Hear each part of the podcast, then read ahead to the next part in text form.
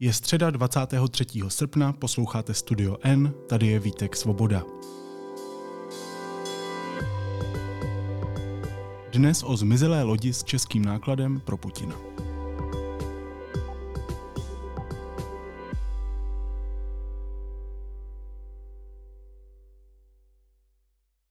Loď naložená titanovou rudou před několika měsíci vyrazila z Ukrajiny směrem do Turecka, kde měla náklad vyložit. V Černém moři ale najednou zmizela z radarů a tři dny o ní nikdo nic nevěděl. Po 72 hodinách se znovu objevila v místech, kde přestala vysílat signál a pokračovala v plavbě. Do cíle nakonec dorazila, jenže prázdná. Kde loď tři dny byla? A jak s tím souvisí jedna Rusem založená karlovarská firma?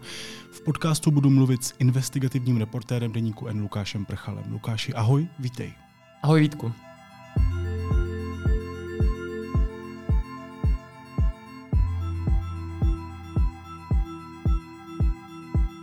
Pojďme si nejprve říct něco o tom nákladu, který měla loď převést. K čemu se používá ta, ta ruda ilmenit? Tak eh, jak jsi správně řekl, jde o titanovou rudu ilmenit, eh, která se těží přímo na Ukrajině. Eh, Ukrajina má velké nerostné zásoby tady téhleté rudy. A mimo jiné je to nerost, který je důležitý pro zbrojní průmysl Ruské federace a nejenom Ruské federace, ale uh, v souvislosti s válkou na Ukrajině nebo s ruskou válkou proti Ukrajině uh, je to důležité zmínit to Rusko v této věci. Uh, Rusko využívá tuhle tu titanovou rudu na získávání prvků, které pak uh, jsou používané při výrobě raket uh, obecně ve vojenství. Hmm, takže, takže si můžeme říct, že Rusové tady tenhle, ten, tuhle tu rudu používají při výrobě raket, kterými pak pálí na Ukrajinu. Přesně tak.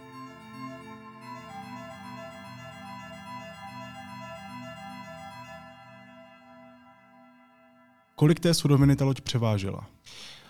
Co si pamatuju, tak šlo o desítky tisíc tun. Uh, nicméně tady je důležité říct, že ne celý ten náklad prošel přes Českou republiku, to asi probereme až za chvíli, ale uh, jenom to chci zdůraznit, aby si někdo nemyslel, že prostě tady projelo Českou republikou desítky tisíc tun tady téhle rudy, hmm. aniž by si toho uh, někdo více, více všímal. Hmm.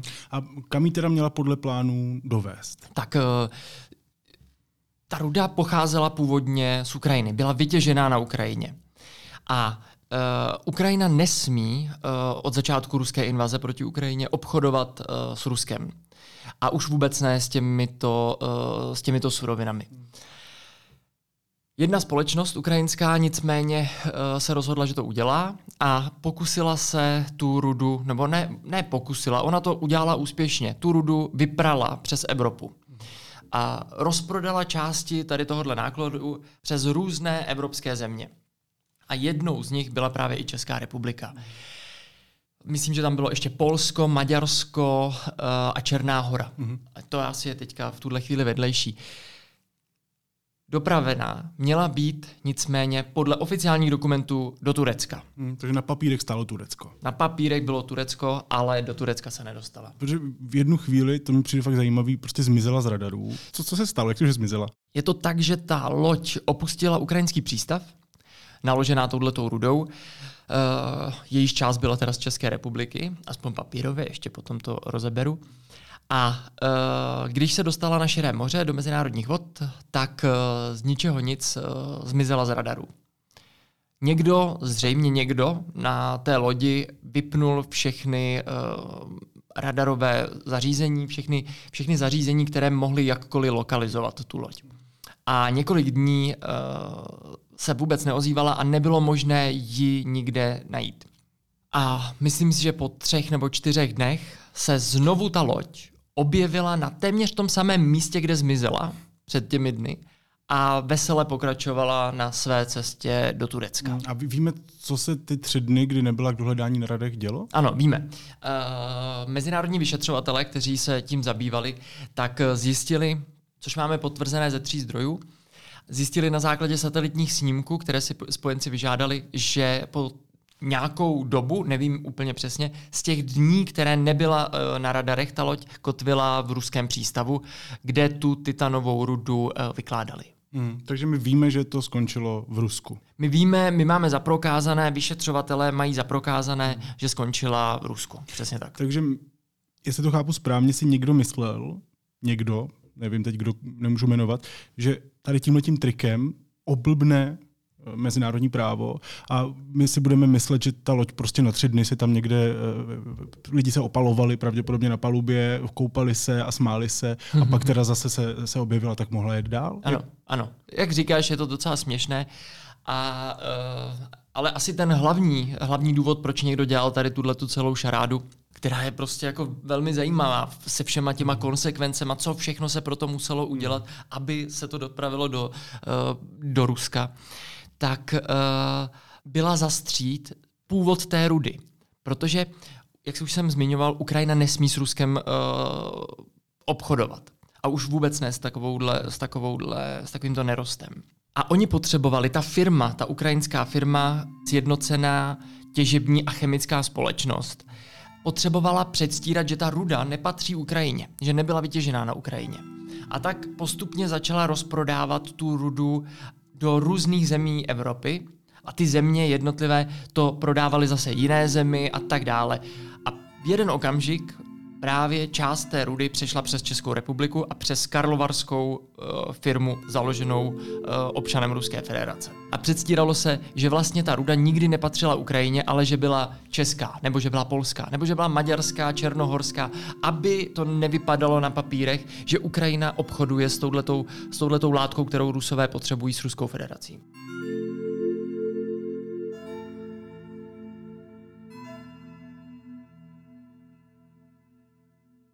Takže rozumím tomu správně, že ukrajinská firma to vytěžila, pak to rozprodala i fyzicky převezla.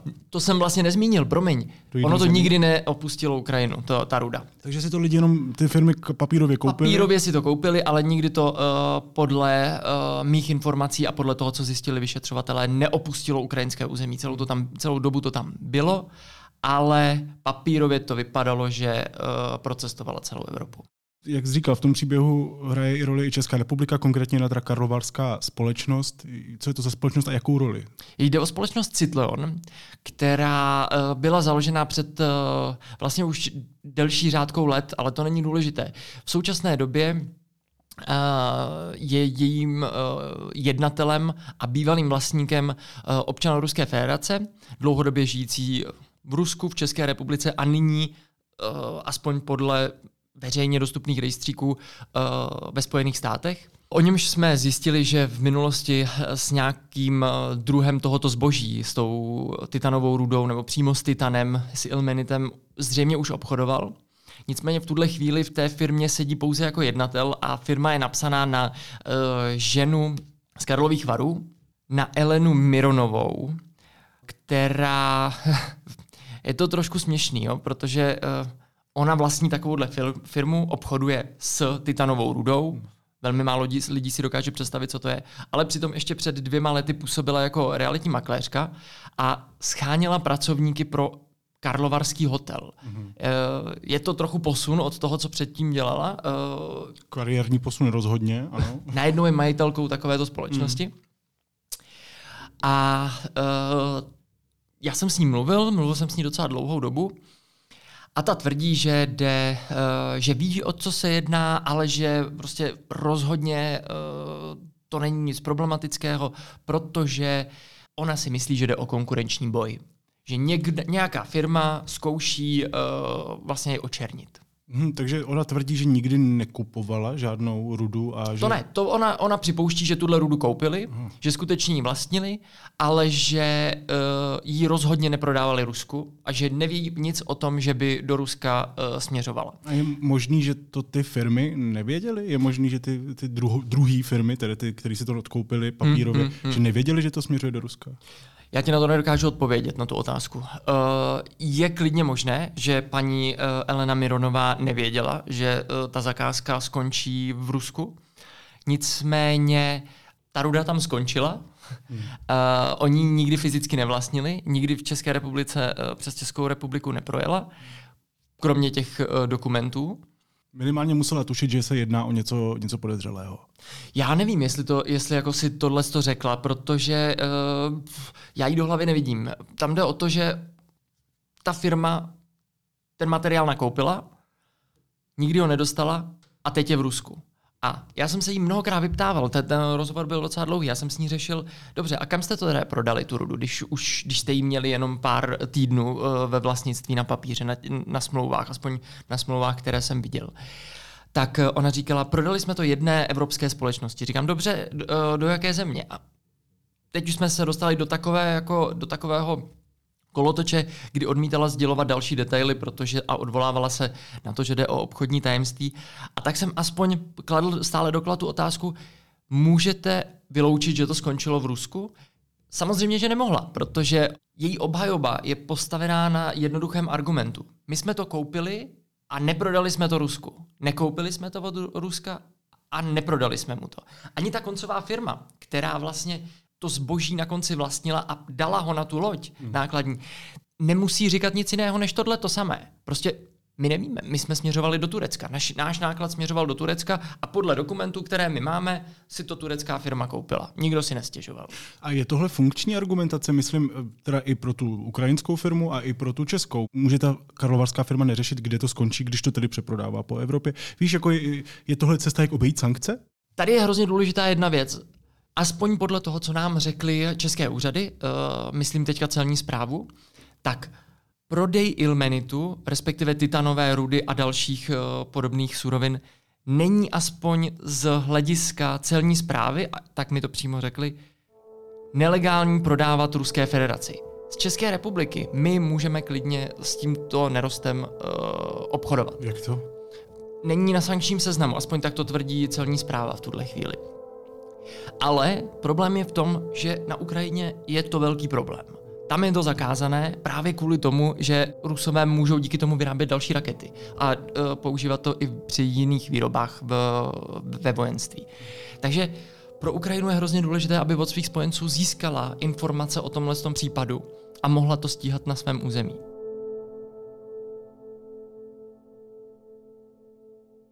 Tuhle chvíli my víme, že to prověřuje Národní centrála proti organizovanému zločinu v Česku. My víme, že se tím zabývá vrchní státní zastupitelství v Praze a víme, že se tím zabývají české spravodajské služby. Nicméně, tak jak jsem potom pátral, je, uh, je vlastně pravděpodobné, že té české firmy se to nedotkne aspoň v trestně právní rovině tedy zřejmě za to nemůže být stíhana, za ten přeprodej té titanové rudy. Hmm, ale v Česku tedy vyšetřovatelé se tím intenzivně zabývají, jestli to chápu správně. Je to tak. To znamená, zabývají se spíš tou spoluprací s tou Ukrajinou, aby pomohli Ukrajině odhalit, co se to vlastně děje a aby přesně, to Ukrajina přesně. mohla řešit spíš, než že by stíhala nějakou karlovarskou firmu. Je vysoce nepravděpodobné, že by dokázali uh, jí stíhat za prodej něčeho, co u nás je uh, ve skutečnosti legální prodávat. To ale předesaně znamená, že vlastně takový klíč pro české firmy, jak, eh, jak, jak postupovat, když chtějí obcházet ty sankce? Uh, v případě tohohle nerostu určitě.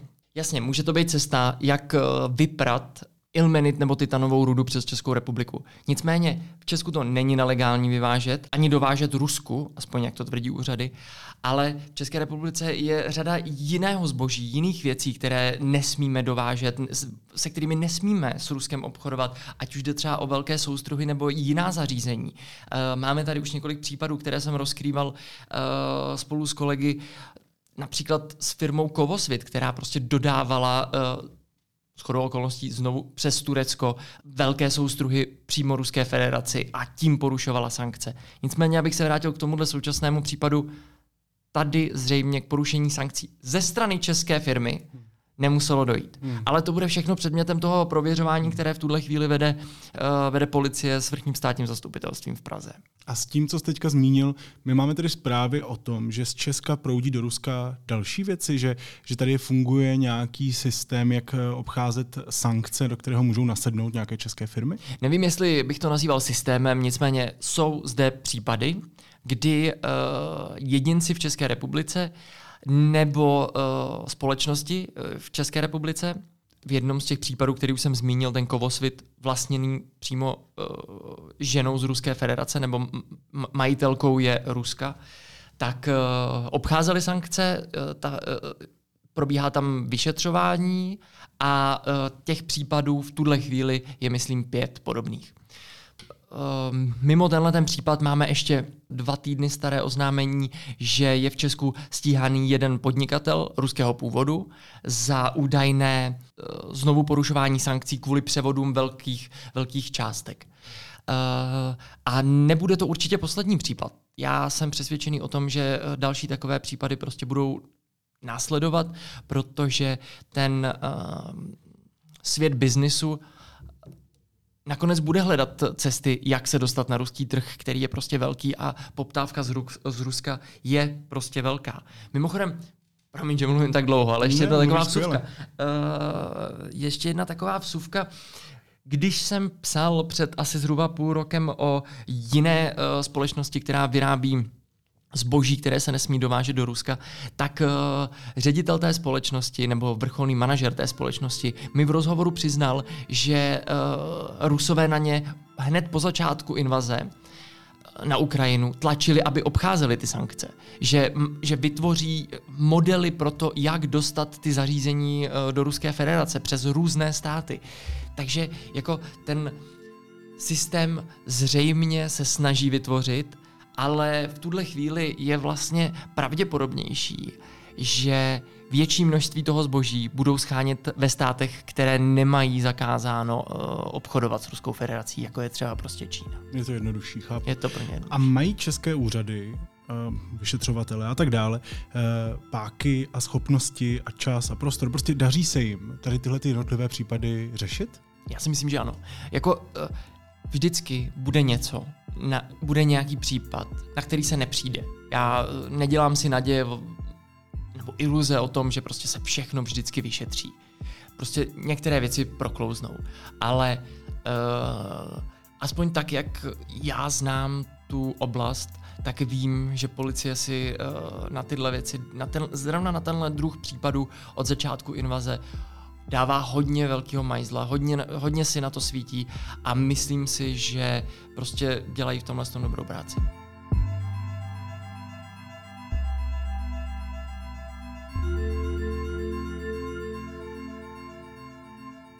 Říká investigativní reportér deníku N. Lukáš Prchal, který na tématu pracoval se kolegyní investigativní reportérkou s Díšou Pokornou. Lukáši, moc ti děkuji, měj se hezky, ahoj. Díky Vítku, ahoj.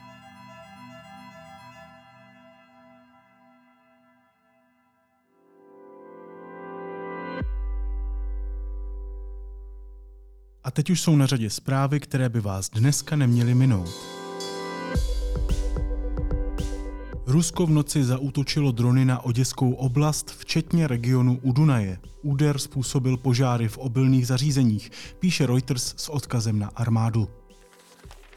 Hasiči v Řecku bojují s desítkami požárů. Nejhorší situace je u Alexandrupoly a u Atén.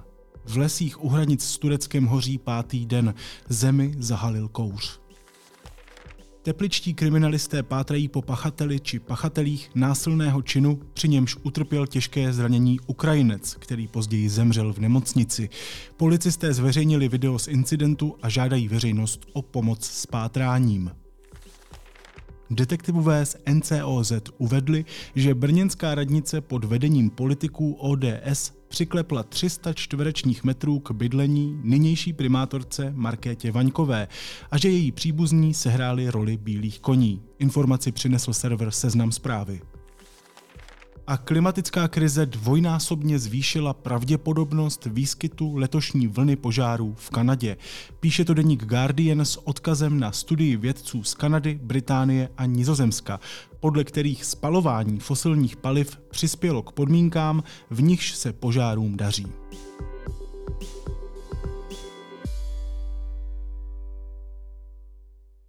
A na závěr ještě něco, co mě zaujalo a možná by mohlo i vás. Pravděpodobně vám dneska doporučuji seriál, o kterým už dávno víte, který jste hodněkrát viděli a který máte moc rádi. Tak to mám aspoň já.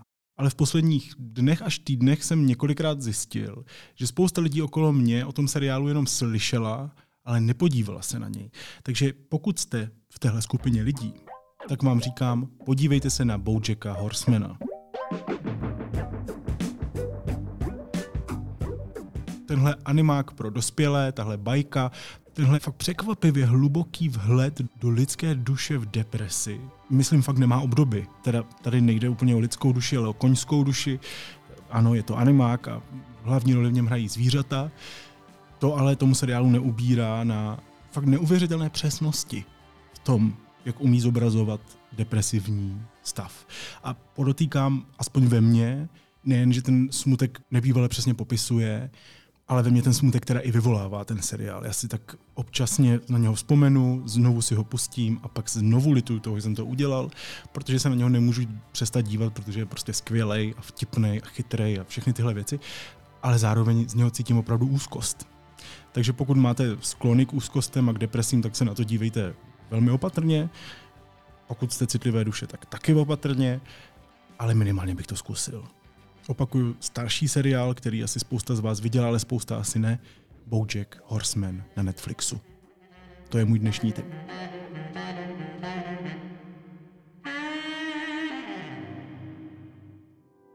Naslyšenou zítra.